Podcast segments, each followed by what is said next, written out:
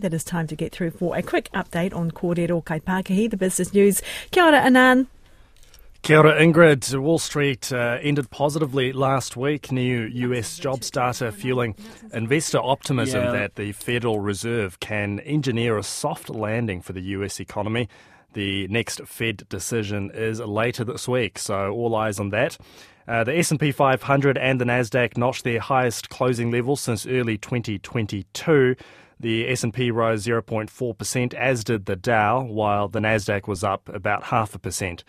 Local top 50 index starts the week at 11,496 after falling one point on Friday.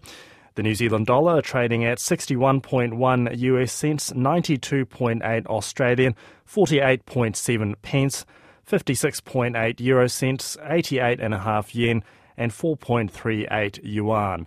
Brent crude oil uh, is at 75 US dollars 84 cents a barrel, and gold has fallen $25 to 2003 US dollars an ounce. Next uh, business update is at about 20 past 12 in Midday Report.